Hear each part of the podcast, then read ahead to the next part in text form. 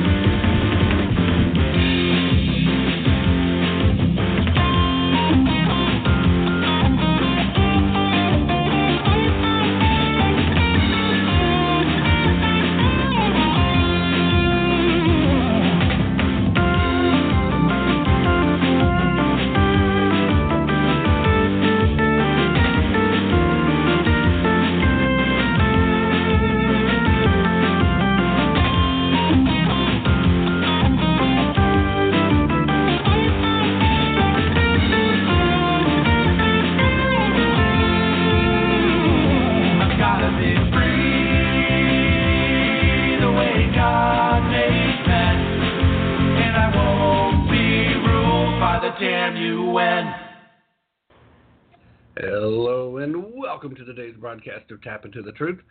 Thank you for joining me. Hope you're having a fantastic day wherever you are and whatever you may be doing, with all the usual caveats, of course.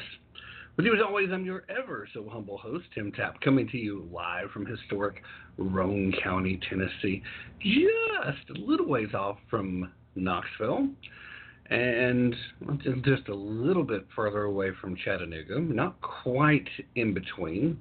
Uh, certainly close enough that we can go shopping and all that. So if you're not familiar with the area, you're sitting there scratching your head, where the crap is this Roane County place he's talking about? Uh, for example, if you're listening at KYAH 540 AM, Utah's Talk Authority, there's no reason why you would know where it is unless you happen to have been here before. And even then, uh, if you were just passing through, why would you remember? anyway, I mean, it's it's a great place. If you've been through here, you probably would. But it was a long time ago, you know. Anyway, uh, let's let's get off of that. I don't even know how I ended up on that. All right, a lot of stuff going on. Some dirty tricks from the Democrats we'll talk about.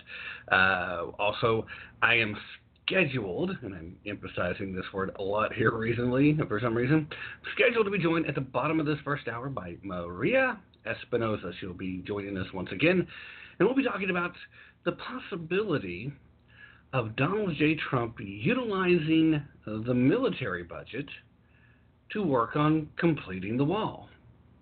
That's the idea.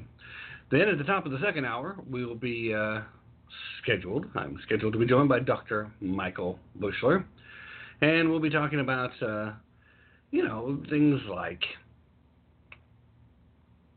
what the economy looks like, why the economy looks that way, and who, seeing as somebody recently stepped into the campaign arena once again and tried to take credit for it, we'll talk about whose economy this really is. And if there's a reason why you might want to take credit for it, or maybe you should duck out. But in the meanwhile, I would like to remember uh, if you are listening at KYAH 540 AM, this is a pre recorded broadcast for you guys. Uh, this is actually being broadcast live Friday night, uh, just the previous Friday. So I want to take this time to uh, send thoughts and prayers to those folks who are being directly affected by uh, the hurricane hitting the eastern coast as we speak, making its way through both North and South Carolinas, creating havoc, flooding. We are already getting reports of casualties. We've got several reports, first thing this morning actually, of many, many rescues. A lot of these people, before the hurricane showed up, on television talking about how they were going to wait it out and they were going to be strong and they were going to do this, that, or the other. And a lot of them ended up in so much trouble they couldn't wait to be rescued. It, it had to happen sooner rather than later. And I don't say this as a dig. I, I just say that, you know, if you know you're in a bad spot, don't stay. It's not like these things are sneaking up on you, people. I understand the attraction. In fact, Annie, uh, Annie Ubelis, host of Southern Sense uh, uh, Talk Radio, uh, she was on the air today and she stayed at home. She's in South Carolina, but she was in a location that was on the outskirts of the affected area. So she was relatively safe. And that's good, and I hope it stays that way. But for the folks who know they're in a direct course, get out of there. And fortunately, a lot of folks did. And, and, I would actually like to, seeing as we're here in Tennessee, and like I said, close to Knoxville, I'd like to go ahead and welcome as many of you displaced individuals who are trying to avoid the wrath of this particular weather phenomenon. Uh, and, and you come here to be safe, so welcome. I think you will find very hospitable uh, hosts very gracious host here in Tennessee. In fact, some of the things that are going on right now uh, in the Knoxville area alone, they've offered up free tickets to tomorrow's uh, University of Tennessee versus UTEP football game. If you're here displaced from the Carolinas because of the hurricane, for as long as tickets last. And fortunately, there are a few more tickets than usual just because, of course, you know, UTEP's not particularly highly ranked and they're not a conference opponent. So a lot of the locals really weren't that excited about this one. so there was a few extra uh, a few extra tickets available here and there. So they're they're being made available free of charge. Uh, there's a lot of other local stuff going on where if you're here displaced, uh, you've got opportunities to get huge discounts, if not flat out free. And there were special rates uh, for as long as there were hotels and campgrounds available. I don't know at this hour if there's any left or not. I'm kind of thinking probably not. Uh, but at this point, I'm saying, thinking that if you were getting out of harm's way, you probably have already done so. So, for those of you who are here, welcome, and uh, I certainly hope that your stay here is as agreeable as possible, given what's going on back home. Uh, we are your friends, we are your neighbors, we are your American brothers and sisters, and we are here to help, and we're happy to do so. They don't call us the volunteer state for nothing here. I want to give a quick shout out to Chief uh, from Simple Facts of Life, who's joined us in the chat room. Uh, Chief, thank you again for stepping up and stepping in and uh, filling some of the dead air uh, with my technical issues in the last live broadcast. I, I really appreciate it. I I can't tell you enough. I don't know if you bothered to look back in the archives. I have completely removed the last broadcast. I basically redid the show, but something that I also did is I extended the show so that if you go here in the archives or if you go uh, places like Spotify or iHeartRadio, uh, iTunes, wherever you might check out the podcast version. There's bonus material at the end where I basically thanked you again and kept your uh, your broadcasting intact. So it's it's on there. It's still part of the show Is a as a sign of respect, and I appreciate it. And you weren't prepared, you weren't ready, but you still jumped into the fray, and you tried to keep it on topics that you knew we were talking about. So again, thank you so much, Chief. I, really, really mean it, and uh, it has been preserved. ah, it made it hard to find this episode. Yeah, sorry about that, but uh, it, it is the one preceding this one. Uh, here's here's the way it's going to look if you're looking on my show page. It literally looks like I had two broadcasts today. So you're looking for the 2:40 something a.m. broadcast, which is actually when I finished finally editing uh, after redoing the majority of it, and it, it was a whole ordeal. I got home late from other stuff, and by the time I got, but I had to do it because this is one of the shows that gets played over at KYAH over the weekend. So I couldn't let the Utah listeners down, and and quite frankly, given how you stepped up and helped me, I couldn't let you down either. I needed to make sure that uh, your efforts were preserved. All right, so enough of that. Like I said, I've got guests upcoming. So if I'm going to get to some of these stories, oh, I'm going to have to go ahead and get to some of the stories, aren't I? Uh, let's start with these Democratic dirty tricks. And, and that is what they are. There's no two ways about it. Uh, I'll explain why if you need an explanation uh, as we go. But let me just bring you the story so far. Dianne Feinstein, she's pulled this 11th hour trick, and a dirty one at that, to try and derail the Brett Kavanaugh. Uh, confirmation, yeah, that's the word I'm looking for. Blah, blah, blah, blah. Words are good when you're uh, actually talking. Okay, but uh, here's the deal. The left on Thursday was practically foaming at the mouth after Senator Dianne Feinstein released an extremely, ridiculously vague statement saying that she had a letter. And this letter accused soon to be soon to be Justice Brett Kavanaugh, Supreme Court nominee currently, Brett Kavanaugh, accused him of something and had air quotes here for all of you uh, watching in Radioland. Uh, turn up your hearing aid, you can see me fine. Accusing Brett Kavanaugh of something and had referred the matter to federal investigative authorities. Now, she wouldn't say what the letter was about. She wouldn't share the letter with her fellow Democrats at first, but The Intercept found, emphasis here's the air quotes again, found information that the contents involved a sexual matter, ooh, saucy, a sexual matter involving Kavanaugh when he was in high school, which, by the way, is just 35 years ago, uh, three and a half decades ago. Seems a long time for that one to be simmering. So we now have an idea of what the allegation might be. And uh, as Ronan Farrow and Jane Mayer have reported at the New Yorker, that the woman who, like Kavanaugh, would be in her 50s now, at the center of the allegations, apparently uh, made these accusations. This woman evidently and again, remember, this this is based on information that's been leaked supposedly by something that's being kept confidential.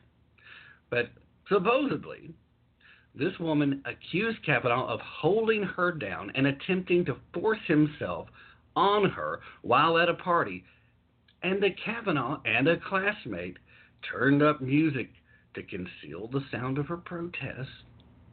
Eh, this, according to the, the New Yorker. She also said Kavanaugh covered her mouth with his hand, you know, to further muffle, uh, obviously. She was able to get herself free. She got loose, got away from these terrible, terrible teenagers, got away from all this, and then she claims that she has sought psychological treatment as a result of this encounter. Now, this is like the ultimate Me Too moment right now. The result of this encounter has traumatized her for life, and Kavanaugh is still to blame.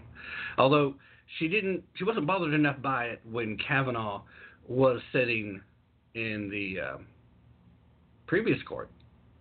Uh, no, now that it's his chance to become a Supreme Court justice, now it's just too much. Kavanaugh told Ferrell, when asked about it, quote, I categorically and unequivocally deny this allegation. I did not do this back in high school or at any time. The classmate involved in this alleged incident also told the, New Yorker, I started to say the New Yorker, that told the New Yorker, I have no recollection of that. So this all seems a little odd, right? I, I mean, at this point, uh, Kavanaugh would deny it if he did it. His buddy would deny it if he did, because not only is he complicit, he's also an accessory. So you understand why they would deny it, which is why the left is still going to hammer away at this. But there are reasons why they should reconsider. And it's not. With Lucky Land slots, you can get lucky just about anywhere. Dearly beloved, we are gathered here today to. Has anyone seen the bride and groom? Sorry, sorry, we're here. We were getting lucky in the limo and we lost track of time. No, Lucky Land Casino, with cash prizes that add up quicker than a guest registry. In that case, I pronounce you lucky. Play for free at LuckyLandSlots.com. Daily bonuses are waiting. No purchase necessary. Void where prohibited by law. 18 plus. Terms and conditions apply. See website for details. Just because of the amount of time that's passed. Although, considering that Judge Kavanaugh has been in a high-profile judicial court setting for a long time, has ruled on significant matters that affect the entire nation. If this was truly an event that was so defining for this poor victim's life, you would think she would have stepped forward sooner, even if she waited to the very beginning of the Me Too movement. Wouldn't that have been the time to finally get the courage to step up? Why wait to this very instant that he's about to become a justice sitting on the Supreme Court? Now, that's a good question. The, the Democrats will ignore it. But there's a better question to be asked, and I'll get there in a bit. Ferrell and Mayers make no statement suggesting they had actually reviewed the letter and said that the woman declined to be interviewed. Twitter and email requests to Ferrell were unanswered uh, by multiple sources. They went again, once again, we, we have these reporters that are rushing to get a story in front of the public with little or, so far in this case, no, no documentation. We're talking about, once again, anonymous sources. Anonymous sources who, by rights, if Dianne Feinstein is telling the truth about how she's handled this letter, these are anonymous sources who really should have never had access to the letter in the first place, so they don't know what's in it. But nobody's quick to step up and say, no, this isn't what's in it, particularly the people who do know. So they want to let that simmer in your mind. And this is where you should start the question whether or not this is legitimate or whether or not this is simply a dirty trick. But it's not where it ends. No, no, no, no, no. No, no, no, no. As Hot Air points out, while Farrow and Mayer have high credibility thanks to their reporting on Harvey Weinstein and other serial abusers, this report kind of misses the hallmarks of pretty much all of the previous reporting, as in there are no corroborating witnesses. There aren't there is nobody stepping forward publicly to say, yes, this happened to me. They very quietly want this announced. But we'll look at some of the other things, you know, like multiple accusers. Not just one single credible source, but multiple sources were involved in all of the stories that they reported about, especially with Harvey Weinstein. Multiple abusers, I mean, I'm sorry, multiple accusers, friends claiming the accusers told them about the incident back when it actually happened. You know, little things that actually lead a little more credence. Something that makes it easier for even a critically thinking individual to kind of buy into. Now, as long as you're not completely cynical and think that uh, you can pay people to lie, which, by the way, you can, and it happens in politics, and not just on one side of the aisle either, okay? I'm not saying this is exclusively a leftist thing. Now, previous reporting on the Kavanaugh issue from The Intercept, the New York Times, and the Huffington Post, two of which may have been rewrites of the other, just FYI, they all suggested this letter sent to Representative Anna Eshoo, or at least to Eshoo's office, and then forwarded to Senator Dianne Feinstein, was written by someone other than the original accuser. That's just a little suspicious, too, don't you think? Now, maybe they're all wrong, and Farrell and Mayer are right, but the horrible way this story has been covered kind of makes it impossible to know what's actually going on. And I think that's by design. The Intercept, for example, reported Wednesday night that different sources provided different accounts of the contents of the letter. And some of the sources said that they themselves had heard different versions, but the one constant theme, the one consistent element, was that it describes an incident involving Kavanaugh and a woman while they were in high school. So that's really all any of them actually agree on. Way back in high school, might have done something dumb. Okay. Was she actually assaulted? Eh, there's been no mention of that. I mean, sure, she was technically assaulted when the, if you made the efforts as far as what this has been reported as. But did it escalate to sexual assault? It sounds as if that did not occur, but it doesn't matter. If this really did happen, it was a bad thing. But again, teenagers with impulse control problems are typically looked at a little differently than mature adults who presumably have matured over time, have gotten better, become more moral, and are stronger, better people overall at this point in time. I mean, that's the presumption. The one we would like to make. It's the whole reason why we're willing to give people second chances. And when I say that I think this is intentionally murky, I'm not even blaming the media this time, although they are being used and they are complicit. Maybe they're more directly involved than I think, but I think this is really nothing more than Chuck Schumer, Dianne Feinstein, and Nancy Mimi Pelosi trying to torpedo Kavanaugh at the last second, trying to force Republicans out of a sense of decency to withdraw the nomination. And that's not happening, Beth. It's just not. It's not going to happen. Donald J. Trump's not uh, not withdrawing. Brett Kavanaugh sounds like he's more determined than ever at this point, and good for him.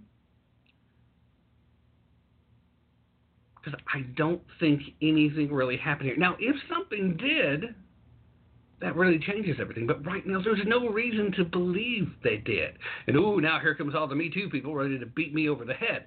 Fine, take your best shot. But there's no evidence. You even have the actual accuser not doing the actual accusing. That's part of the element of the story.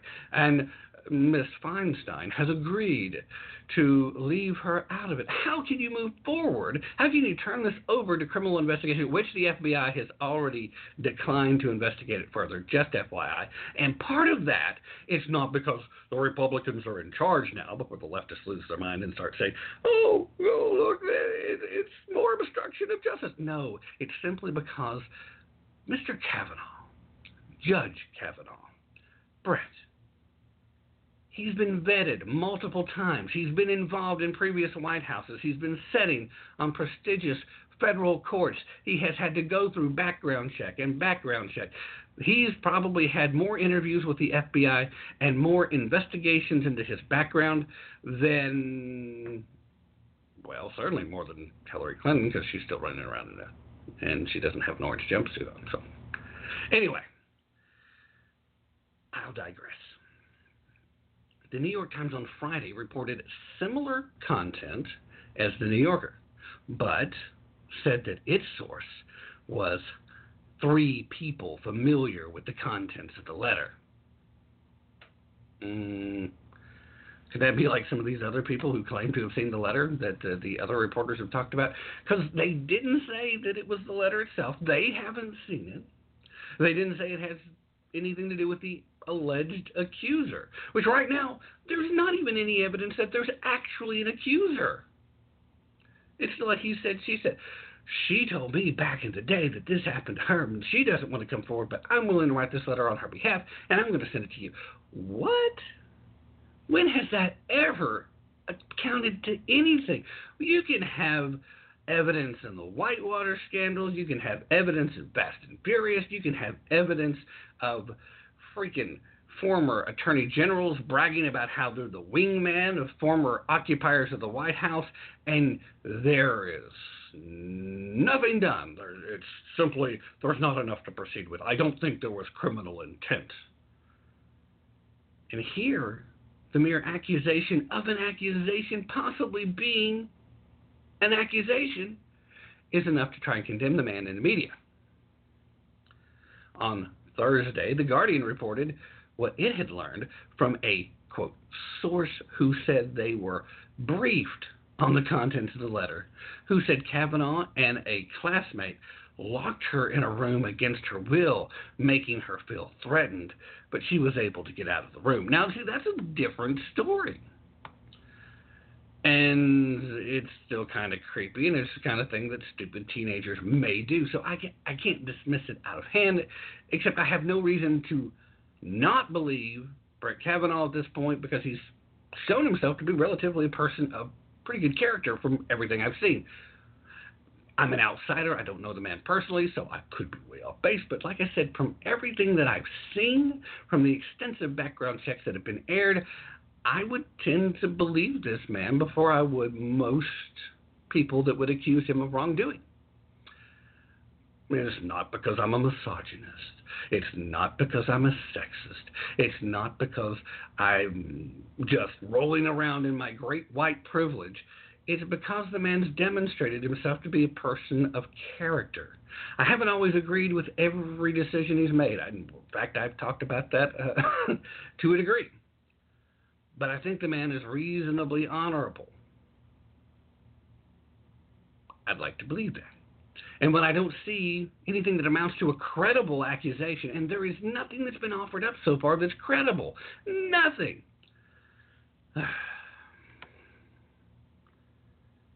anyway, the New Yorker also claimed that in recent months, the woman had told friends that Kavanaugh's nomination had revived the pain of the memory and that she was grappling with whether to go public with her story.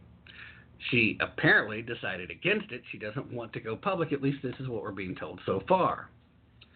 She or someone else apparently sent the allegations to a Democratic congresswoman, but didn't want to back up their claims or continue with the accusation. So, why was this passed forward?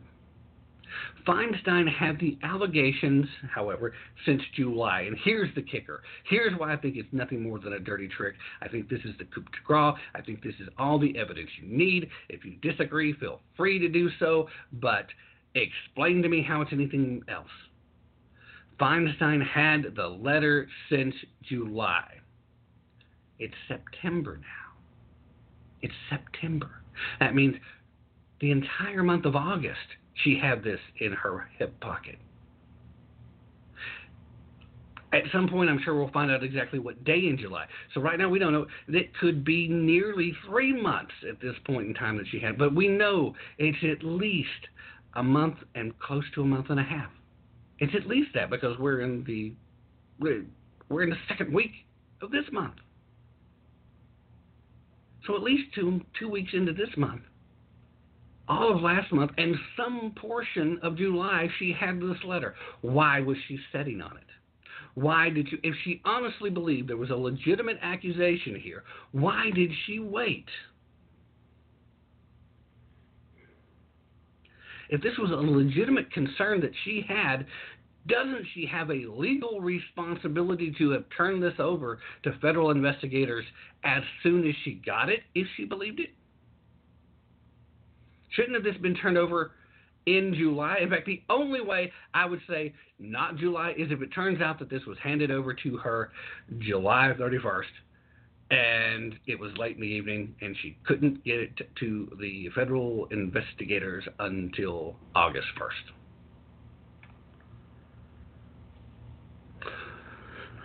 1st. uh, Chief is having a, a great time in the uh, chat room, and uh, he makes a really great statement here. And so much as like in the immortal words of REO Speedwagon, heard it from a friend who heard it from a friend who heard it from another. You've been messing around, which actually is a pretty good song. I like REO Speedwagon, and that's one of their better ones. But uh, I'm not about to try to sing it. I also make it a few other points. The happenings. See you in September. Uh, yeah. I mean, that's the whole point. Why would you hang on to this if you legitimately thought there was a criminal offense going on? It's insane. It's insane. All right. So there's at least a couple other stories I want to get to, and I think I'm probably only going to get uh, at least one more, and that will be after our guest. Right now, it is time for me to turn on a little Matt Fitzgibbons tunage, please check out patriotmusic.com when you get a chance. That's patriotmusic.com. Uh, great music. He's always working on new projects, and he has some pretty cool merchandise too. Uh, let me pick out what's something good for today. Um, let's do Remember the Americans. And when I return, if all goes as planned, I will be joined by Maria Espinoza. So stay with me. I will be right back, or at least that's the plan.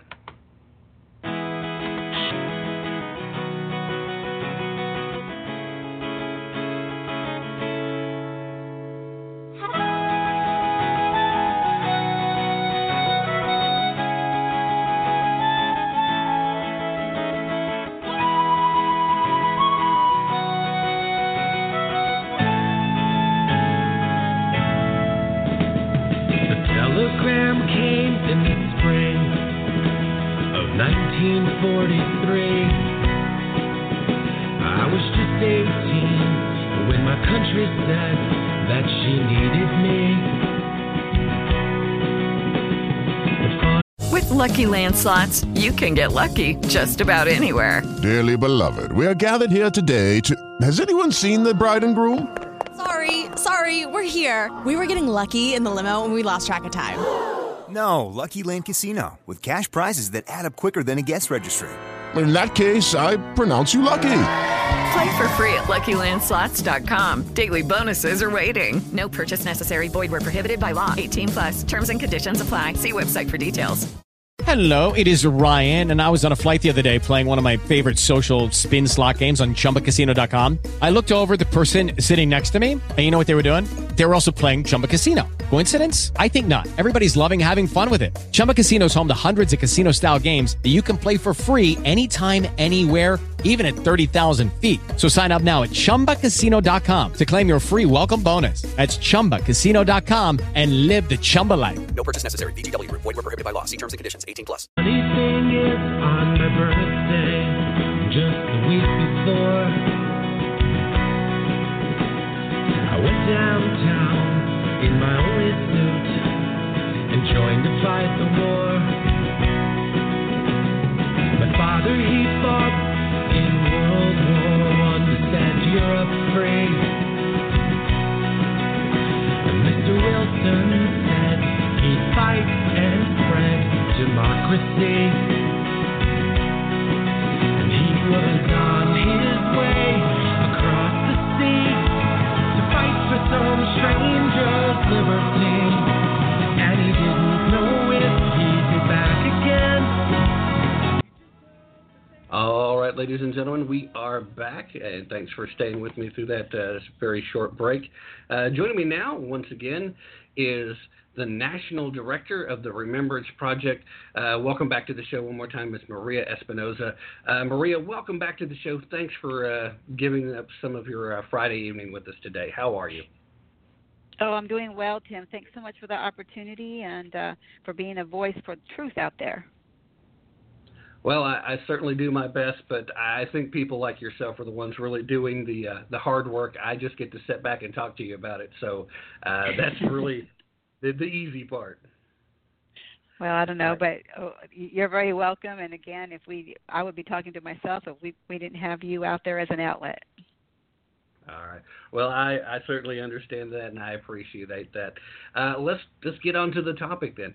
Uh, obviously, the the bigger news right now that I think is of primary interest, and that is something that I would love to get your take on because of your work with the Remembrance Project, and that is Donald Trump last week made some uh, made some threats towards the Democrats, and uh, one of the things he's talked about is how he's not afraid to do a government shutdown. The rest of the Republicans are still acting like no, that's not going to happen. But the interesting thing, and this is something that, that I've had other guests uh, and uh, other callers call in and ask about why he hasn't done this already. He's talked about using money dedicated to the military, money from the Pentagon, to continue working on the wall. I don't see a problem with this. This is a national security issue, but uh, what's your take? Right. Well, it's no surprise. Remember, Donald Trump campaigned on building a wall and securing our border. Um, he promised American people. Um, he even told Congress, uh, as you mentioned, that this is what we're going to do. Um, he's made no bones about it. Um, he signaled that he would use the military to build the wall. He's put it on his Twitter, made it very public, you know, and he's also said that this is a national security issue. So it should not be any surprise. But as as you know, Tim, that Congress absolutely refuses to fund the wall, and I think it was Schumer who actually was pretty snarky about it. And and with the last omnibus spending bill back in March, um, even made a comment that try and fund the wall now. You know, they they uh, Congress had put specific language in there stating that he could not use any of the money going for um, any concrete and it could not resemble the prototypes of the wall that he has proposed. Yeah. Well, what what really shocks me though is how it is the Democrats are still able to move bits and pieces of their agenda when the Republicans have control of the House and the Senate. I mean, I get how the Senate's still shaky enough that they can bully, and nobody wants to be called racist, and nobody wants to be the bad guy when they see the images on their nightly news program of small children being ripped away from adults who may or may not be their parents, but uh, mainstream's not going to tell you that. Um, right. Why does the House not do a better job of standing up on this issue? That's a good question, and I think that's uh, a question that we all have to ask ourselves um, coming up in this next election. Who are those people who will help keep our families safe? You know, we need that wall. There's no reason why, when we have a majority in the House and the Senate, that they cannot get this done. You know, they seem to blame one another, but now that we have an America First president in Donald Trump, and he has said all along, um, that this is what I'm going to do, secure our nation, and we're going to thrive again, make America great again, right, Tim? Um, and here uh, they oppose him at every turn. As you know, these um, Republicans, many of them will take the blood money from their open border donors um, and fill their reelection campaign coffers while our children are filling America's coffins and that's what it boils down to. I think this next election is very important. I think last election and especially this election, Tim, it has to do with illegal immigration. That is at the forefront of many people's minds. President Trump has done an excellent job on the economy, bringing jobs back to all minorities, I mean, all Americans, and including minorities. Um, you know, so I don't see why there is um, there would be anyone who would oppose this president. But again, number one issue is securing our nation so that we our families are safe and that we can uh, thrive as a community and business as well. Yeah. Well, you know, we we are barreling towards the midterms. We are looking at a potential government shutdown just before the midterms. If Donald Trump wants to make this an issue, he will win.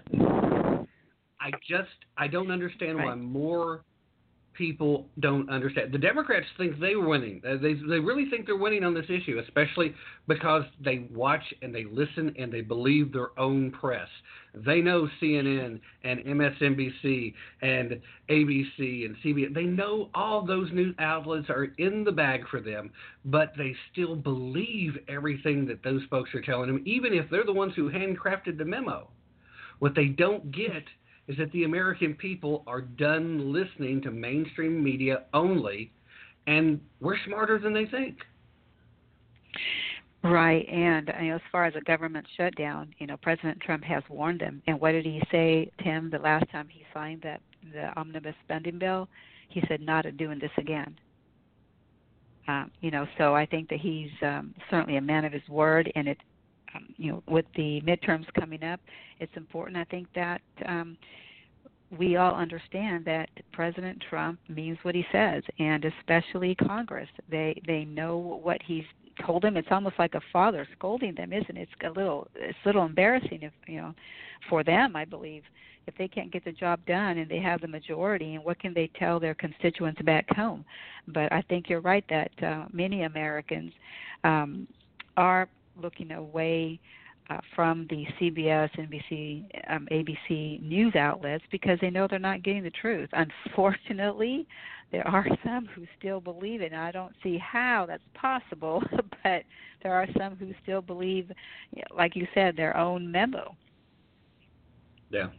Yeah, and it is unfortunate, but uh, rolling back into actually using military funds to do this since Congress has put this barrier in his way, the the chief executive has a great deal of discretion over a lot of mandatory spending.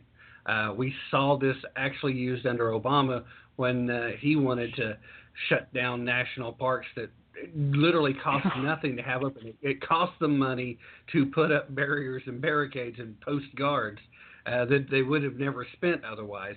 Uh, the recklessness with how they spend money just to push a, a, an agenda is astounding. But that discretion does exist to a point.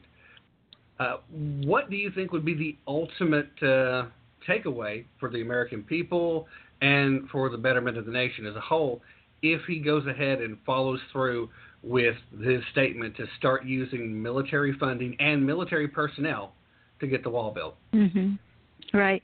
Well, uh, first of all, I think that um, we have to understand that um, he, like you said, he is a commander in chief, and that in the past the Army has been used in joint task force um, to assist federal, state, and local agencies um, and, and support them in their needs, but also, um, you know, they're helping them in, for instance, counter drug, counter drug and counterterrorism efforts. You know, so we know that the um, military has been used for that. Um, so it, it's not so outside and unthinkable that maybe the left stream media is trying to paint. Um, so they have worked closely with um, CBP, with Customs and Border Patrol. They've helped um, train their agents. And they've also offered um, like additional enforcement, including reconnaissance type missions. So it's no nothing new for the military to help um, secure our nation. And this is what it is. And again, President Trump has mentioned and he has signaled that a border defense is a national security need. So it's not outside of what the Army has done in the past.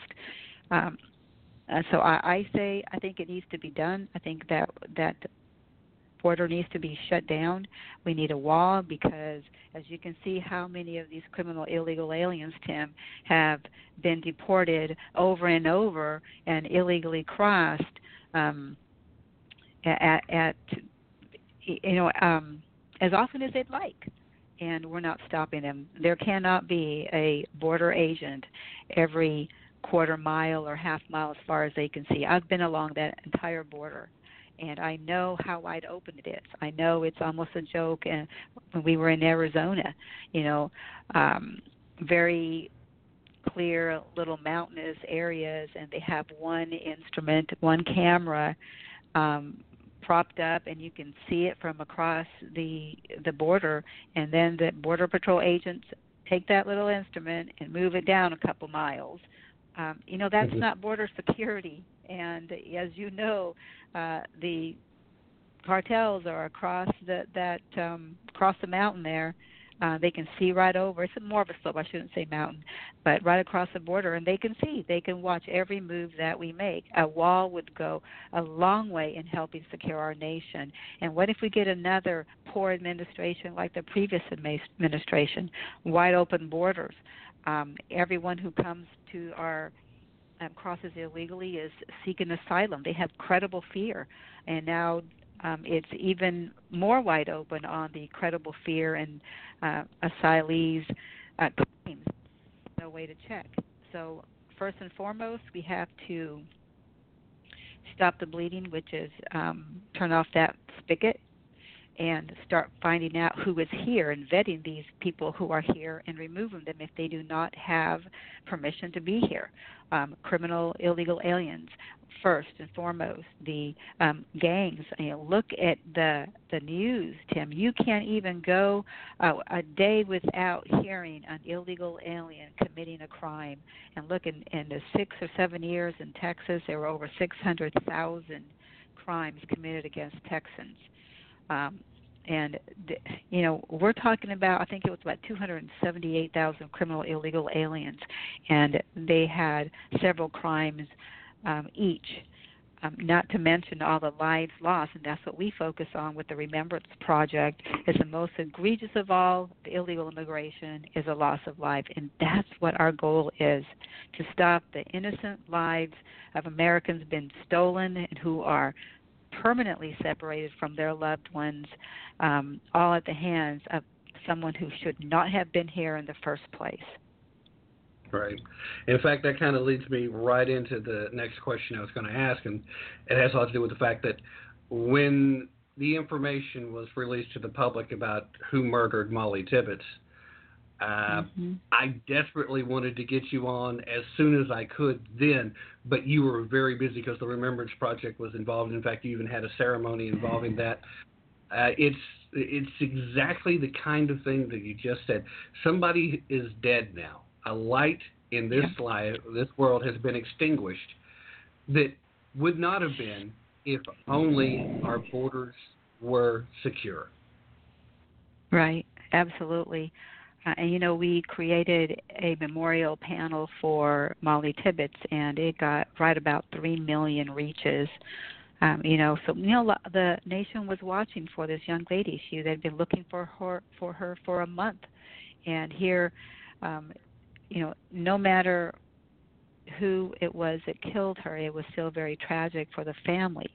Um, for the Remembrance Project, it it was um, something that we've been talking about for nine years.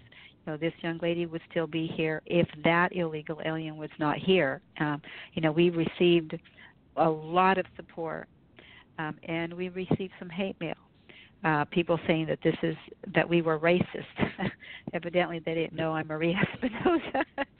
um, but you know, the, um, i that statement in itself, Tim, is racist because they're assuming that every illegal alien is Hispanic, and that's Yeah. absolutely not correct. So they don't know enough, and they, they're showing their ignorance, in my opinion. But y- yes, you're right. Another illegal alien um, stole the life of an innocent American, and here we are, another shadowed family. Whatever their politics um, is, you know, it it does not. Um, Okay, round two. Name something that's not boring. A laundry? Ooh, a book club. Computer solitaire, huh? Ah, sorry, we were looking for Chumba Casino. That's right. ChumbaCasino.com has over 100 casino style games. Join today and play for free for your chance to redeem some serious prizes.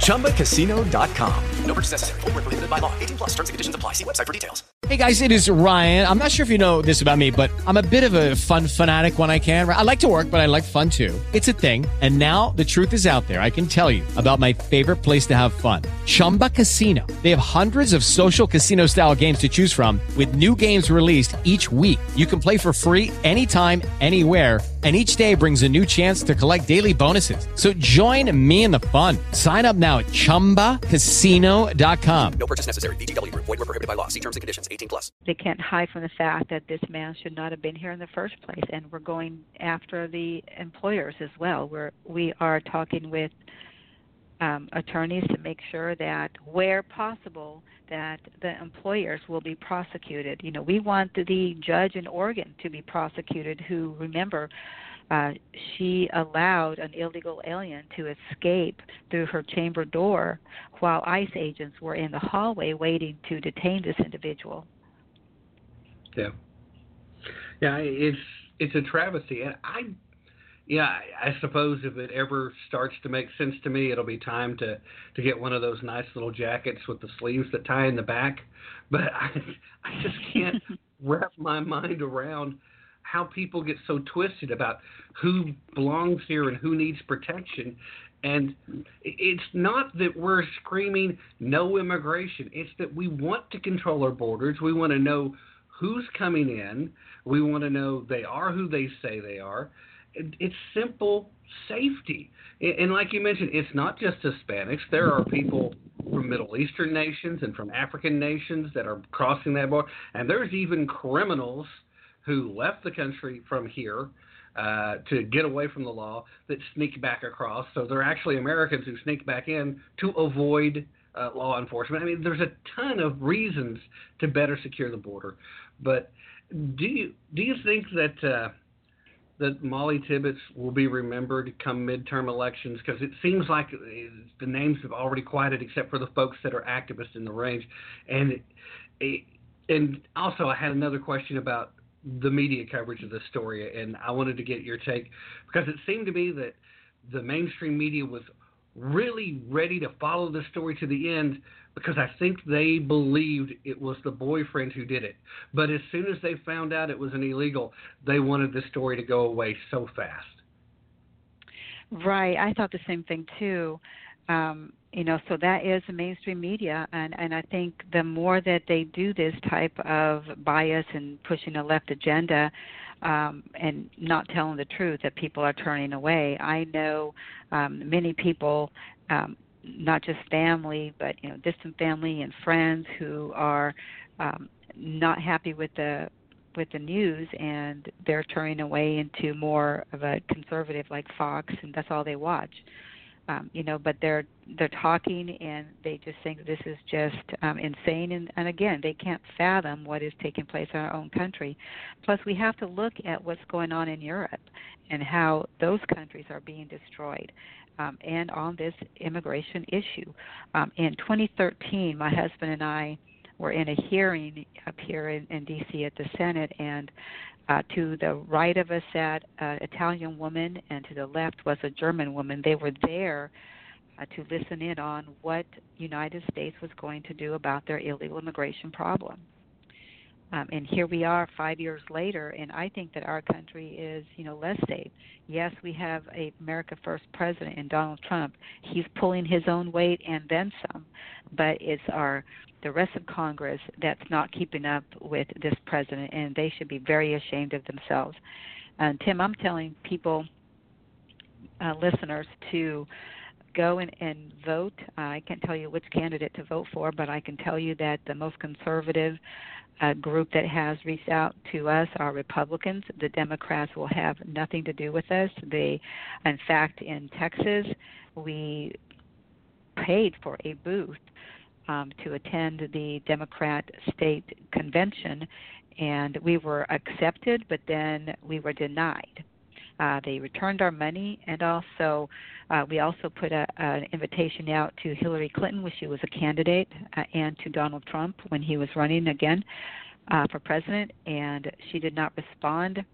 Uh, but yet, Donald Trump accepted our invitation, and he spoke at our first ever national conference of, of gathering of, of victims' families in 2016.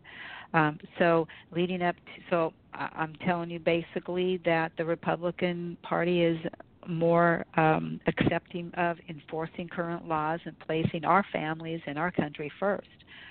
Um, uh, come November 7th, the day after the election. I want everyone out there to gather in your groups or find a group near you that has um, America as its first and foremost primary goal to assist and help um, keep our uh, nation safe.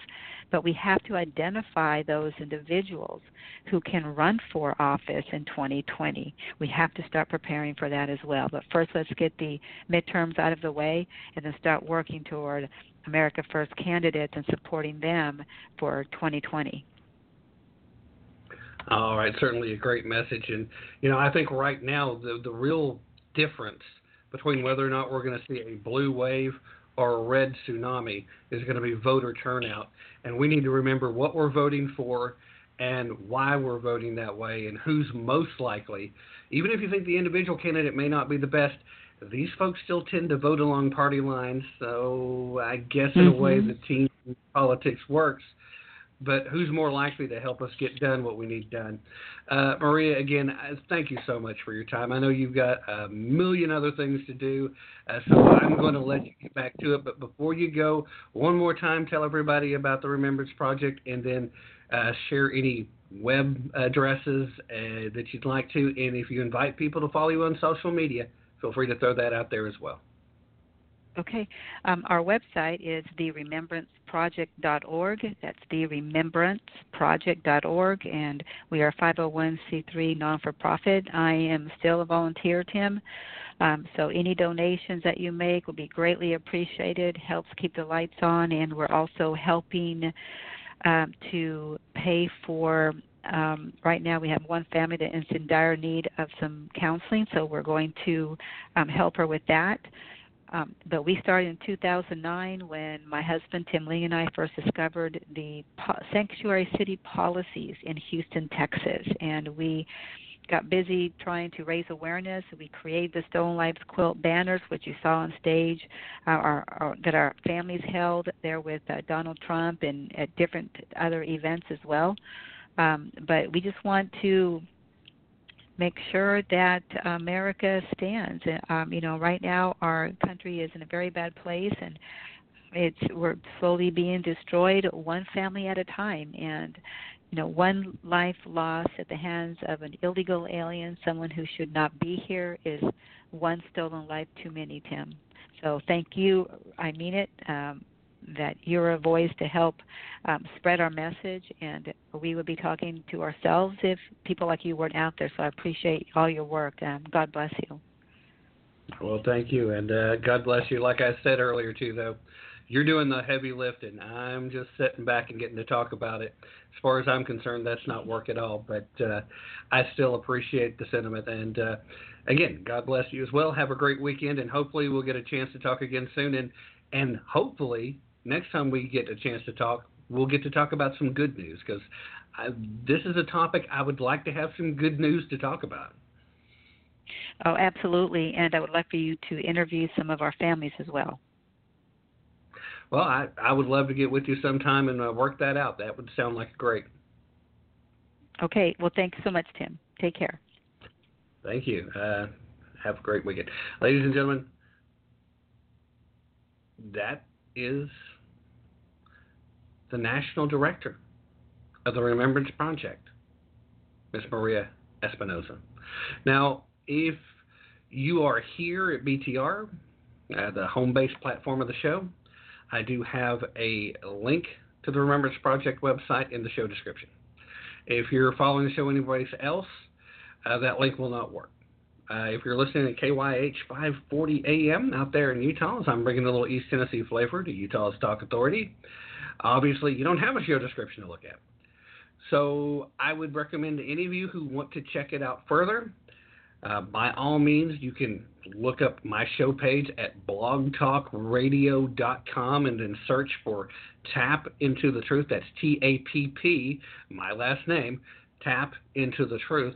And on my homepage, you can pull up this broadcast. Uh, you'll be looking for the title How to Pay for the Wall and Trump versus Obama, whose economy is it anyway?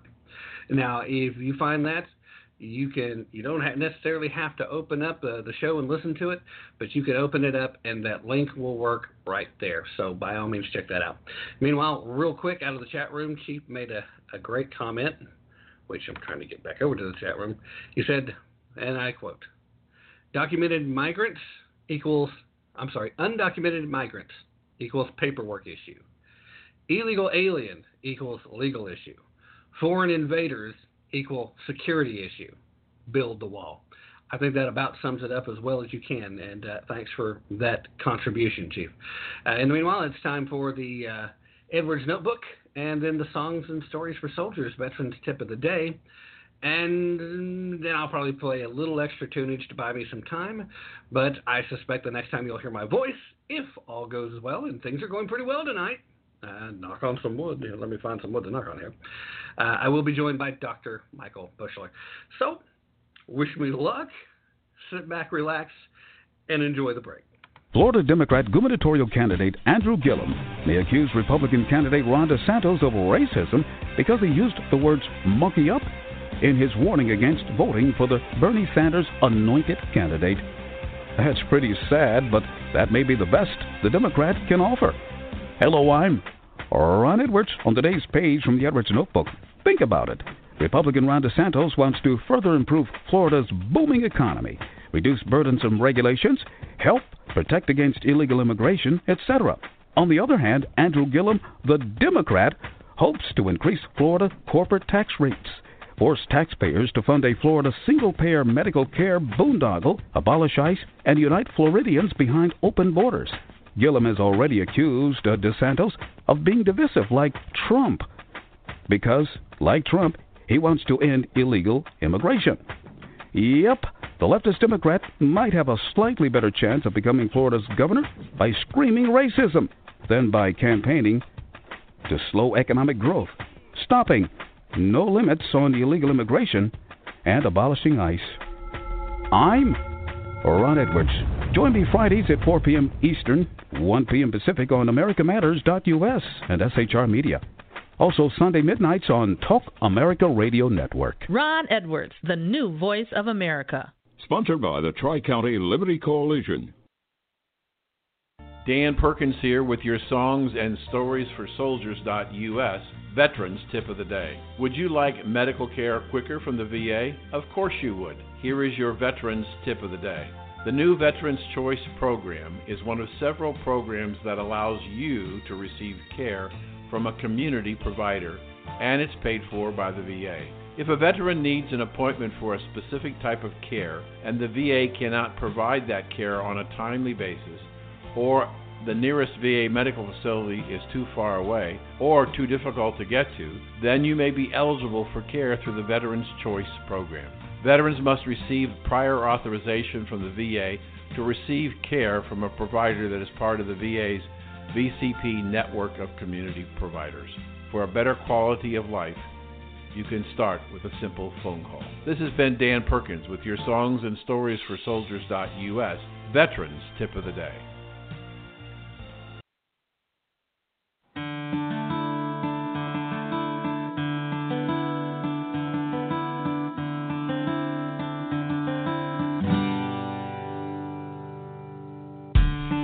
Like a thousand years since we had real fears, but the old ones won't forget. These broken levee walls had a few close calls, but they haven't fallen yet. And you know the rain's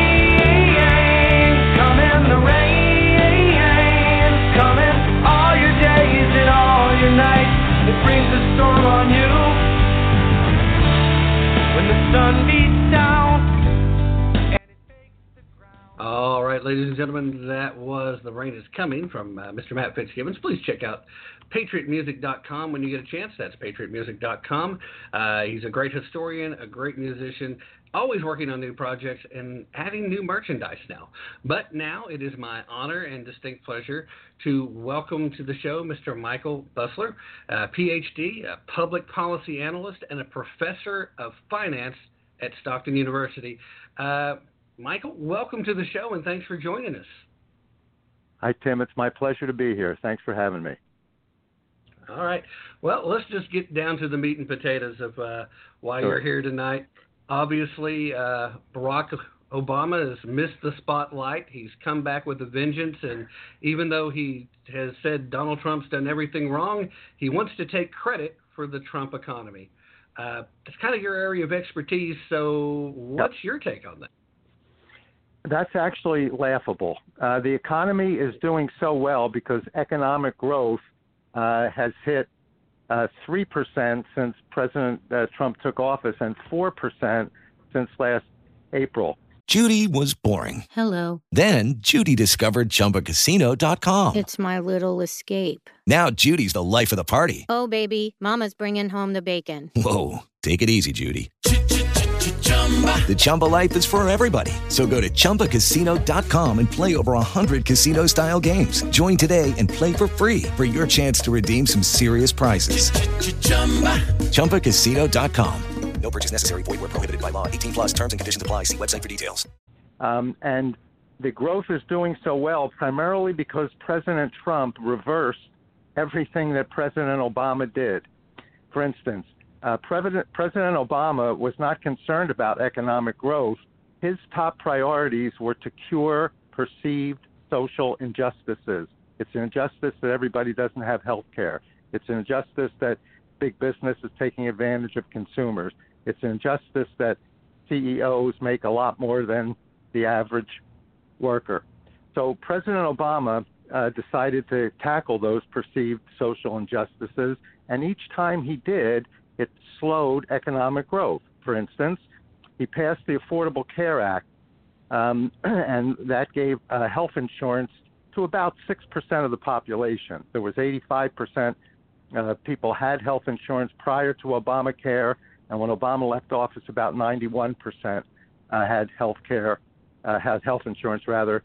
That was about 6% of the population, about 20 million people. But um, what it did was the uh, Affordable Care Act had 23 separate uh, taxes that were either increased or brand new taxes. That reduces the income of the middle class who has to pay the taxes. When you reduce the income, they spend less. That tends to slow economic growth. Also, in the Affordable Care Act, every employer uh, had to uh, pay, uh, give health insurance coverage to every employee or pay a $3,000 fine. That added to the cost of labor, made expansion more expensive, tended to slow economic growth. Um, then uh, President Obama felt that big business was taking advantage of consumers. He passed thousands of regulations that uh, he felt would protect consumers, and uh, what they ended up doing was making it more difficult and more expensive for business to expand. That slowed economic growth.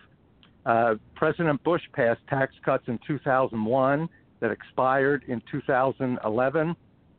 President Obama made them permanent for everybody except the highest income earners. The highest income earners saw their taxes go up by 10%. That meant the wealthy uh, had less capital to invest. We have a capital intensive economy, and as a result of that, tended to slow economic growth. The bottom line is President Obama is the only president in history to serve a term in office without having at least one year where economic growth was at least 3%. He averaged a little over 2%, uh, and uh, that was for his uh, entire term. And as a matter of fact, we haven't had um, economic growth of 3% prior to Trump coming in, 3% since 2005. We haven't had economic growth of 4% since the year 2000. Uh, so what happened? President Trump got into office in January of 2017. In February and March, he reversed, um, through executive order, thousands of regulations that Obama had put into place that were counterproductive. Since he's done that, starting in the second quarter in uh, April of last year, the economy is growing at a 3% uh, annual rate. Then in the fall, uh, President Trump convinces Congress to lower taxes for all Americans, the middle class, which gave consumers uh, more money to, to spend. That tends to help the economy grow. He also cut taxes for um, high income earners too, which gave them more capital to invest. We have a capital intensive economy. More capital going in tends to add to economic growth. Most importantly, he reduced taxes for corporations from an average of about 35% down to a flat rate of 21%. That gave corporations more money to invest. They either invested it directly or they gave it back to stockholders in the form of dividends or stock buybacks. Either way, it created more capital so the economy could grow. The tax cut went into effect in January. By April of this year, the economy is growing at over a 4% rate. The third quarter of this year, which we're currently in, the first estimate of growth will be out the end of October. It's looking like it'll probably be in around the 4.5% uh, range. I wouldn't be surprised to see a quarter or two next year where economic growth exceeds 5%. President Trump modeled his tax cut after what Reagan did in 81, 82, and Kennedy and Johnson did in 63, 64. Reagan's tax cut went into effect in 1982. In 1984, the economy for the year grew at a 7.5% rate. So the good times we're having today is a result of higher economic growth, and the higher economic growth is due completely to President Trump reversing the uh, growth stifling regulations that President Obama put into uh, place and lowering taxes, which is exactly opposite to what uh, President Obama did. And by lowering the taxes, we now have stimulated the economy. All of the growth is due to President Trump reversing what President Obama had done. Yeah. All right. So, which would you say is more surprising? Democrats literally trying to run in the midterm election on a platform to try to undo these tax cuts, or is it more outrageous that Barack Obama is trying to take credit? Well, I think both of those are very out, outrageous. Um, the Democrats are saying that most of the tax cuts went to wealthy people. And to some extent, that, that's true. And the reason is the wealthy people pay most of the taxes. The top 20% of income earners pay 84% of taxes. So as a result, if you're going to cut everybody's taxes 10%, obviously somebody who's paying $30,000 a year in taxes is going to get a much bigger tax cut than somebody who's paying $3,000 a year in taxes.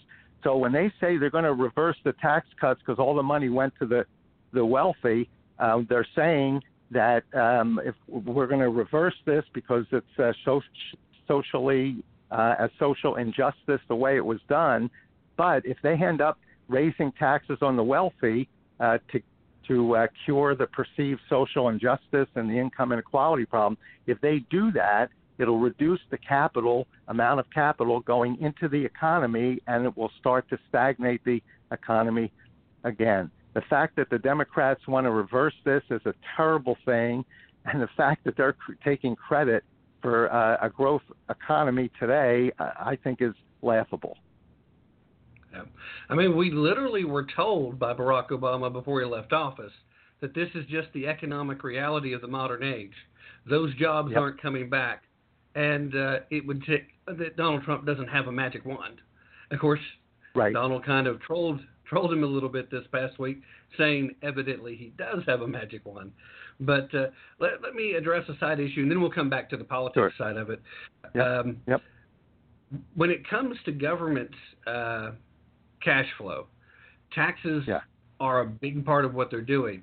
But the other side of trying to balance budgets is to control spending. Yep. We don't seem to hear anybody, even on the Republican side of the aisle, really talking about budgetary cuts in any large, meaningful fashion, except for maybe Donald Trump has said something in very limited uh, uh, instances. But don't we Yeah. have to eventually get to a point, if we want to continue this, that we actually start looking at the other side as well? Because I don't think there's anything more dangerous than to hear any politician, regardless of which side of the aisle, start talking about how tax cuts are lost revenue. Because that precedes the notion that all the money is theirs anyway, and we're lucky they let us keep any of it.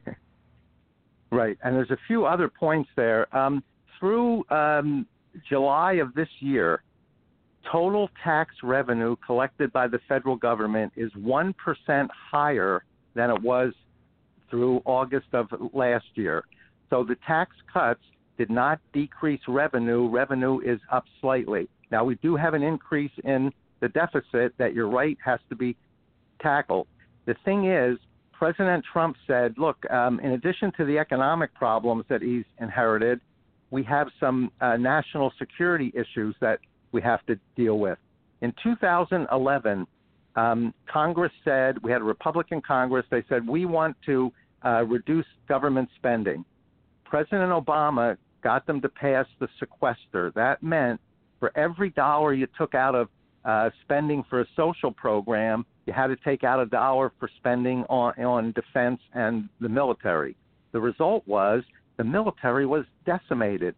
Uh, 35% of our fighter jets couldn't even fly. Uh, we were take, getting spare parts by cannibalizing uh, other planes. So the military was in very uh, weak position, and I think our adversaries took advantage of that. So President Trump, again following what Ronald Reagan did, said we have to build the military up. I'm going to take the peace through strength philosophy, which means the stronger the military is, the less likely you are to have to use it. A strong military will not be challenged by anybody else. So uh, President Trump said that's going to take two years. So he uh, allowed government spending on military programs, especially, to increase. That's really what's adding to the deficit. But recall last year when he signed the budget with the deficit and with the large spending, his exact words were, never again will I allow this to, to happen. President Trump is a business person. He's not a politician. He understands when you spend money, it has to be done efficiently, and you're dealing with the federal government who's probably as inefficient as you can possibly be. After the uh, election, um, when we go into next year, he's going to start working on cutting government spending. Now, it's not an easy thing to do because more than half, about 52% of government spending goes for income maintenance programs, Social Security, Medicare, Medicaid, welfare. That takes up over half the budget. Now, if he starts saying, I'm going to start, uh, i want to cut some of these programs, politically, it's uh, a death sentence. So somehow he's going to have to figure out how to do it. Now, he said um, last year, I'm going to cut uh, the amount of money we're spending on food stamps. Well, the Democrats started screaming at him, people are going to starve to death. And the way he did it was he grew the economy, and by growing the economy, there were more job opportunities, especially for people who were discouraged workers and had dropped out of the labor force because for so many years we had such a, a stagnant economy, there was no opportunities for them. So President Trump grew the economy. There's now opportunities. In fact, uh, as of June, there are more job openings today than there are unemployed people. So there are opportunities for virtually everybody since President Trump has gotten into office, there are 4 million fewer people on food stamps. So he did reduce spending on food stamps. Not that he wanted to cut food out of somebody's mouth. He did it because he gave people the opportunity to earn the, enough uh, income to pay for their own food and not be dependent on the government. So President Trump's next big thing uh, economically, once he's got the economy going at this 4% uh, rate, the next thing he's going to say, look, we're going to have to take a look at um, all of these government programs, and there's a lot of fat in a lot of these programs. We're going to start cutting them. I think if he can hold the line on spending, just stop it from going up so much, the increased uh, growth rate in the economy will generate more tax revenue, and we'll be able to come pretty close to balancing the budget. Uh, something similar to what Bill Clinton did back in the in the late 90s. Bill Clinton cut the capital gains tax rate from 28% to 20%. As uh, after he did that, for the next four years, the economy grew at a four and a half percent rate. He had Newt Gingrich was Speaker of the the House. They worked together to reduce government spending, in 1997, uh, in President Clinton's State of the Union speech, his words were, "The era of big government is over." So President uh, Clinton controlled government spending by cutting taxes and getting the economy to, to grow. Tax revenue eventually started increasing rapidly. And not only was he able to balance the budget, he had a budget surplus. President Trump is going to follow the same pattern to get the deficit down as far as he can. And if he's there for eight years, I wouldn't be surprised to come pretty close to a balanced budget uh, before the end of his term. Well, that certainly would be fantastic. And you pointed out a couple of examples of why we know that this does work. It's not just you think it might. We know that it can. We know that if done the right way, it will. So uh, that's uh, that is something yep. uh, that everyone needs to keep in mind as well, especially as we approach the midterms and, and who's going to be intellectually honest with you about the economy, which is still a yeah. primary voting factor for most folks. Um, doctor, Absolutely. what would you say? What would you say is more difficult? Understanding the the more uh, obscure concepts of finance and uh, economic policy, or having to try to teach that to undergraduates in college these days?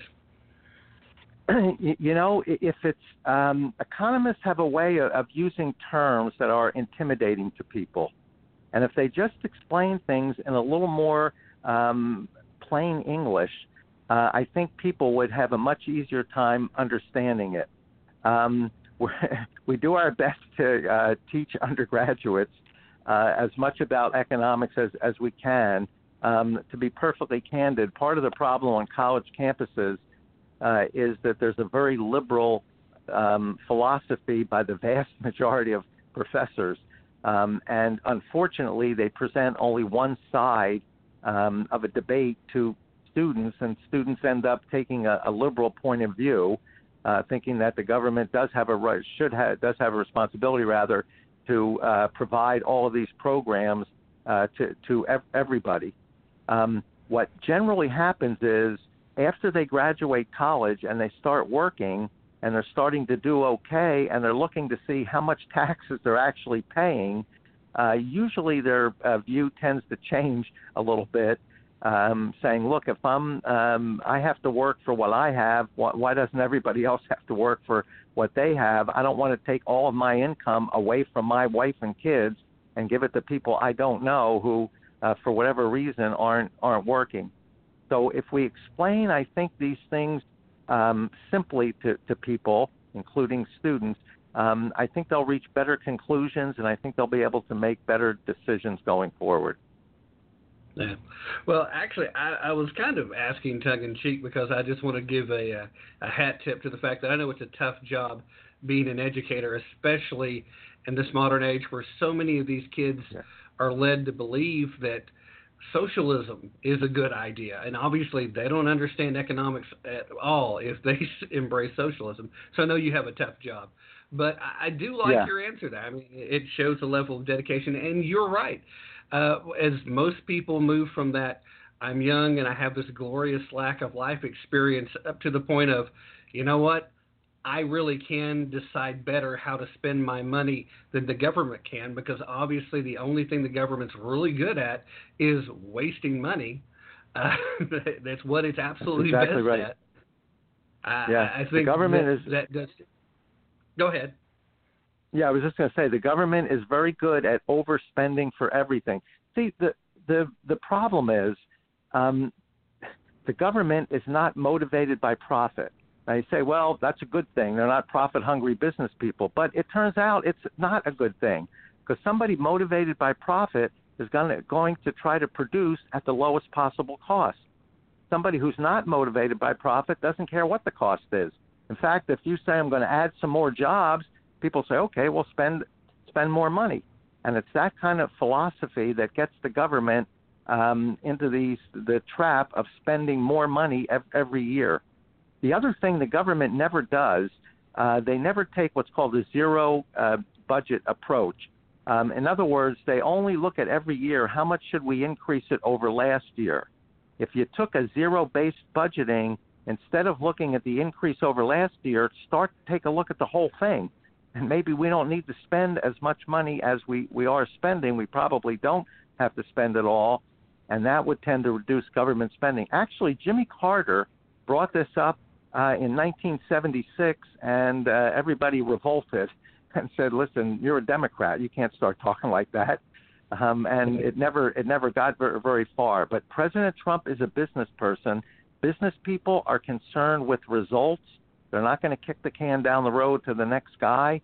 A business person sees a, a problem, especially if it affects your bottom line. He sees a problem, he confronts the problem, comes up with the best solution possible, and implements it as quickly as possible. After this election, um, assuming the Republicans hang on to the House and the Senate, and I think they will, in spite of what um, some of the newspapers and the polls say, I think they will hang on to the House, and I think they're going to increase their majority in the Senate.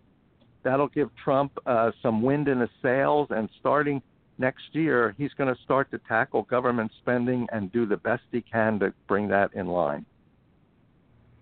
Well, I, I certainly hope we send some good people to help him out with that come midterms. uh, I, and you uh, you hit it absolutely uh, nail on the head. I, I think that the one thing people forget. Uh, there was this phrase. A friend of mine who also used to be a radio show host. She's changed career paths now. Uh, name of Sarah Marie Brenner. Uh, she coined the term uh, that Trump moves at the speed of business, and that's why uh, the swamp dwellers in particular really hate him because they don't want things to change at all, let alone change quickly. But uh, as we continue to look at this build, we really have to remain focused on the fact that a strong economy helps to solve a lot of different problems, and yes. it's it, that baseline budgeting uh, I used to get a kick out of explaining it to folks who didn't understand it. It's like, okay, here's look look what what they've done. Uh, they're starting at this level because that's what they spent last year. Then they're going to propose right. a uh, a hundred million dollar uh, increase, and then they're going to get in and start negotiating, and they're going to cut that down to a uh, a uh, fifty million dollar increase, and then they're going to come out and tell you, well, we cut it by fifty percent. right. Yeah. Yeah. yeah, they've been doing that for for years. Their idea of cutting spending is reduce the size of the increase that you thought you were going to have. Uh, Trump is Yeah. a business person, and he moves at the speed of business, which is an excellent uh, statement to make. Um, and as a business person, he understands a cut means you're spending less than you did before. So he's going to come in and do the best he can to get government spending under control. It will be a very difficult task, especially considering every Democrat is resisting him. 90% of the coverage in the media is negative, and there's still some people in the Republican Party who are never Trumpers. So, with all that going against him, he still has been extremely successful so far.